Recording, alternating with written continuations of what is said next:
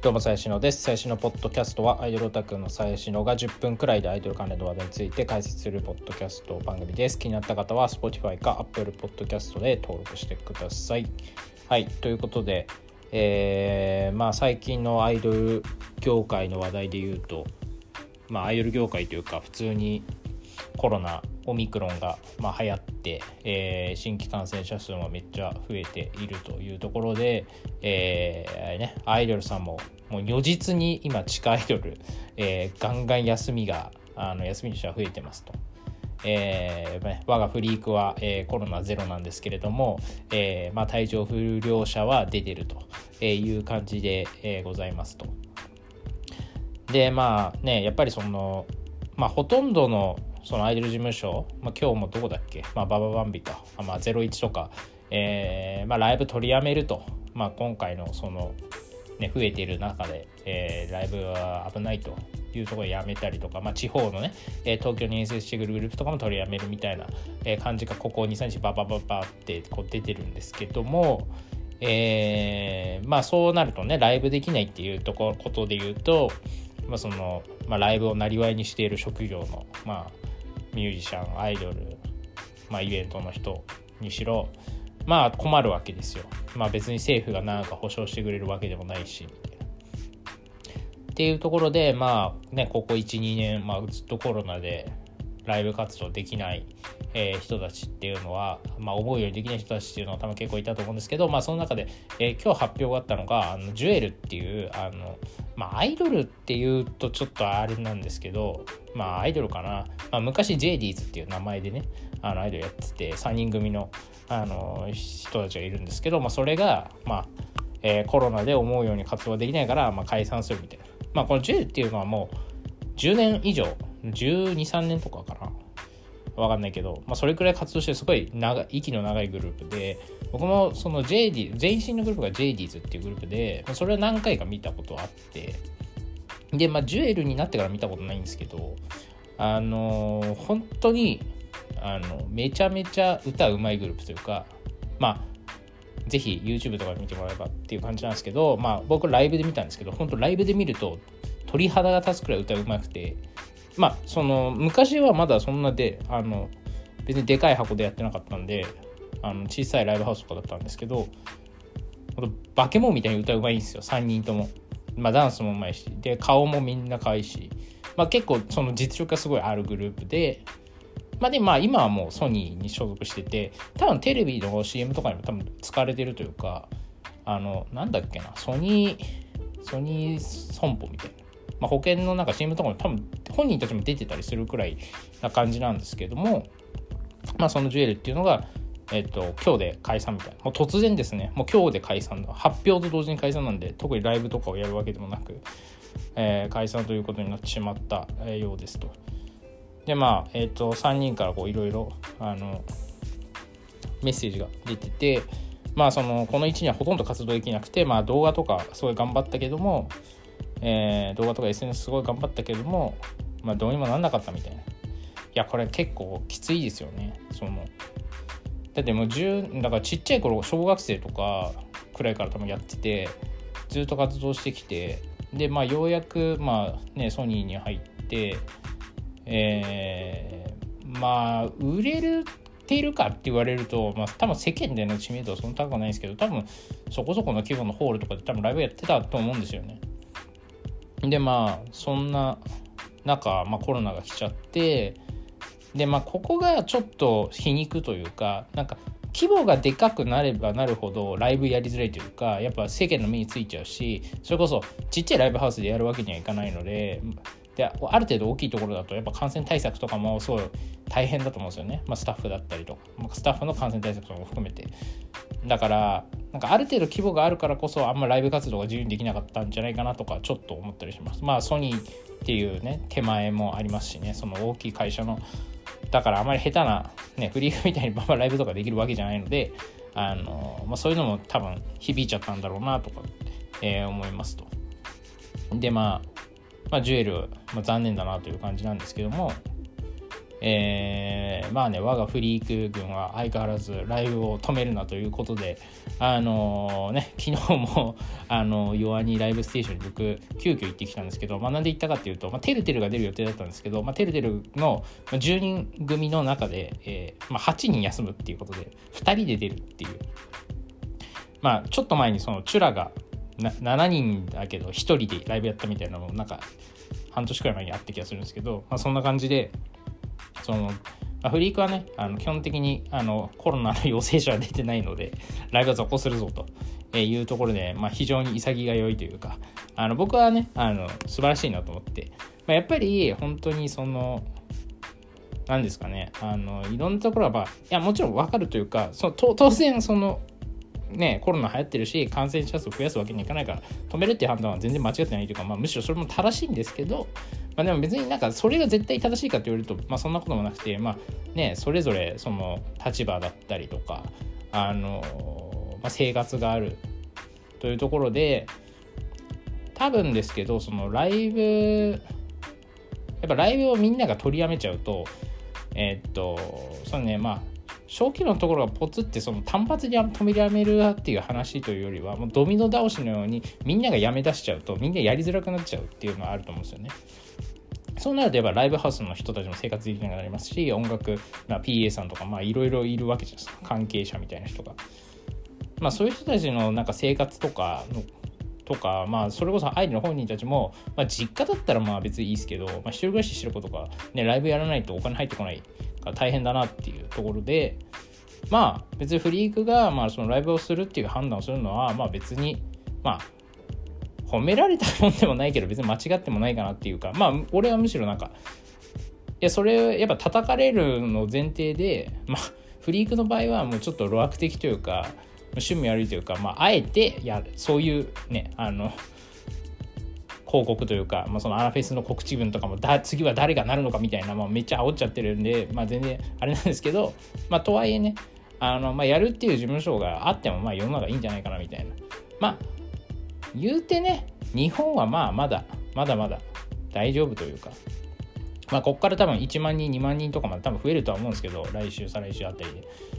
だからまあ全然そのねマンボウも出てるし、まあ、全然緊急事態宣言が出ない可能性がゼロではないと思うんですけどまあでもねもう今日ニュースに出てましたけどもイギリスなんてね1日10万人出てるんですよ。感染者数。が。けどマスクの着用義務化は外すみたいなところでまあそんな感じなんでてかまあねあのあれですね、まあ、海外とかもうめちゃめちゃ人も死んでますしまあもうそれでそれでいいっていう発想なんでしょう。まあそれでいいっていうかまあしょうがないと。まあやっぱ経済を止めない方が大事だみたいな多分力が強いと思うんですよ。でも日本はもうめちゃめちゃ感染対策もやってるし、まあいや何よりそのねワクチンをめちゃめちゃ打ってるんで全然ね重症化でそのコロナで死ぬ人なんて海外に来れば全然少ないですし。まあみんなねそもそもマスクするとか電車の中で喋らないとかっていうのがもうその衛生観念的に身に染みついちゃってるんでまあ広まってもまあいずれ収まるだろうなっていうのはなんか思うんでまあ別にフリークフリークだみたいな言うけど、まあ、フリークなんて別に世間から見たらもうちっちゃい事務所って別に誰も知らないんだからまあ別にやっていいんじゃねみたいなっていうふうに俺は思いますね。まあこれはね賛否両論あるというかやっぱタイムライン見るとそのフリークは本当クソだなみたいなその隠蔽してるみたいな、まあ、今日もなんかツイッターで出てましたけどそのなんかスタッフのやり取りの LINE のスクショが出てましたけどまあ本当かどうかわかんないけどまあそのねやっぱみんな叩きたいというかそのコロナを誰かのせいにしたいみたいなのが多分あるんでしょうね。でやっぱフリークとかは、まあ、叩きやすいじゃないですか。みんながいじりにいじってるんで。だからまあみんなそう言うんでしょうけどね。まあなんかあんま あんま美しくないなとは思いますけどね。まあ別にライブすりゃライブに来る人たちもいるわけだし。そうあの別にみんながみんな否定してるわけじゃない。まあその全員が反対してたらそれはどうかと思いますけど、まあ、別にライブ行く人もまあ俺も全然行ってるし。ねそう。まあそれで言うと その先週福岡3日間行ってて。その福岡組がまあほぼ全滅してるんですけど。私まあその休んでる人たちと僕全員接触してて。俺もワンチャンあんじゃねみたいなのは思ってるんですけど、まあ、今のところはピンピンしてるんで。まあ10日くらい見て何も起こらなければ大丈夫だと思うんですけどまああのかかった人はお大事にしてくださいという感じです。ということであの今日もう一個なんか話題あるんですけどあの日本版ニューズウィークっていうあのニュースサイトあるじゃないですか、まあ、そこにそのオタク活動をする、えー、人で、まあ、その芸能人を好きになりすぎると知能が低下するという研究報告ハンガリーの大学がそのテスト心理学のテストをして、まあ、そのセレブというかまあセレブリティ、まあ、芸能人みたいな人をまあどれくらい好きかっていうあのランダムなテストを30項目で、まあ、テストしてそのセレブが好きセレブをどれくらい好きかっていうのとそのテスト認知能力のテストをして、まあ、その関係は、まあ、そ相関自体は弱いけどとはいえあのすごいこう入れ込み度が高い人っていうのは、まあ、若干の負の相関が確認できたというところで、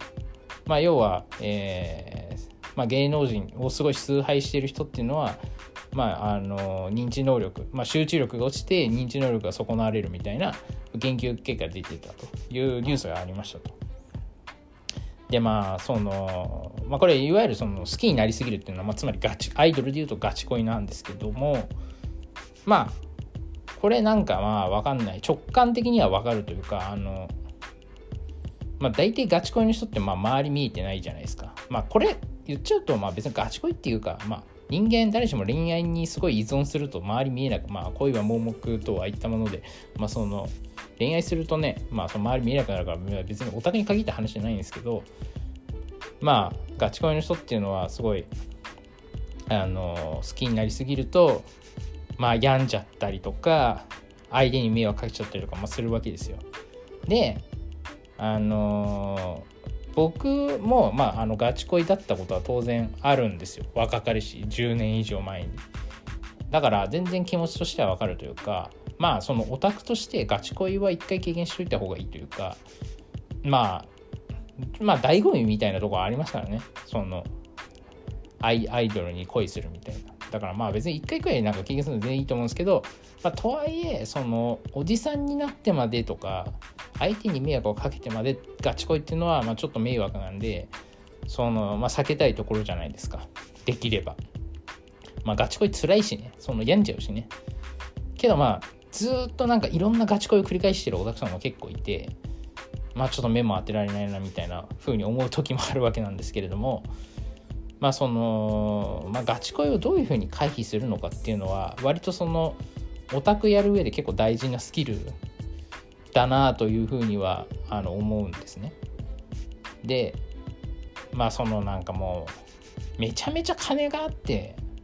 なんか生活も何も別にオタクだけやってればいいみたいな人は多分別なんですけどまあほとんどの人がそういうわけじゃないですか自分の生活があってで時々その癒しというかトレス発散として相手に行ってガチ恋になってそこで楽し趣味として楽しむっていうところあると思うんですけど、まあ、それも行き過ぎるとやっぱりちょっと病んじゃうと。まあね、これ、あの、だから、まあ、じゃあ、ガチ恋にならない方がいいのかって言われると、まあ、それも本当にそれでいいのかっていうか、その、まあ、ガチ恋がアイドルをする上で楽しいんじゃないのみたいな人も多分いると思うんで、まあ、一概にそうとも言えないんですけども、まあ、あとだからそのガチ恋にならない今だと俺って多分、まあ、そこまでガチ恋にはならないと思うんですけどまあそれはそれでちょっとあのなんていうの弊害があって逆にオタクやめらんなくなるんですよね。そのガチ恋で病んで病んで病んで高いみたいな感じでやめれる人はいるかもしれないですけど生地そのガチ恋を避けるスキルを得てしまうとゆるくゆるくオタクできちゃうんで一生オタクが続きそうみたいな。まさに今の俺のがその状態なんですけど。そうだからまあねまあその、まあ、よく言われるように、まあ、距離感っていうのが非常に大事なんですけども、まあ、そのじゃあ昔ガチ恋だったまあ、自分が、まあ、そのどうどういうふうに、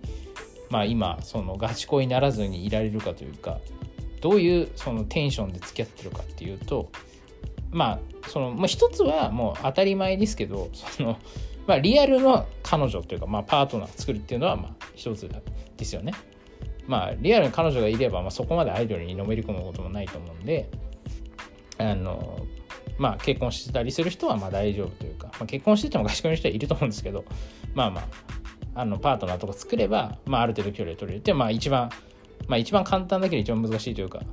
まあ、オタクにとっては多分難しいと思うんですけど